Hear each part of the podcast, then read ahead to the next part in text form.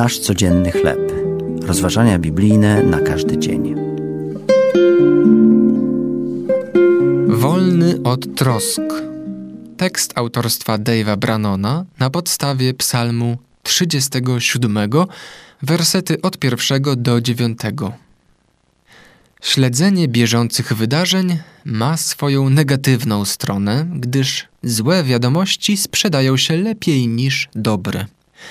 Łatwo jest nadmiernie przejmować się przestępstwami poszczególnych ludzi, grup lub rządów, nad którymi nie mamy żadnej kontroli. Psalm 37 patrzy z dystansem na codzienne wiadomości. Król Dawid rozpoczyna go od słów: Nie gniewaj się na niegodziwych. Zamiast nadmiernego przejmowania się, proponuje nam alternatywę. Sugeruje lepszy sposób myślenia o negatywnych wydarzeniach na świecie. Co by było, gdybyśmy zamiast martwić się wydarzeniami, na które nie mamy wpływu, zdecydowali się na zaufanie Panu? Czyż nie lepiej jest rozkoszować się Panem, zamiast ustawicznie się denerwować?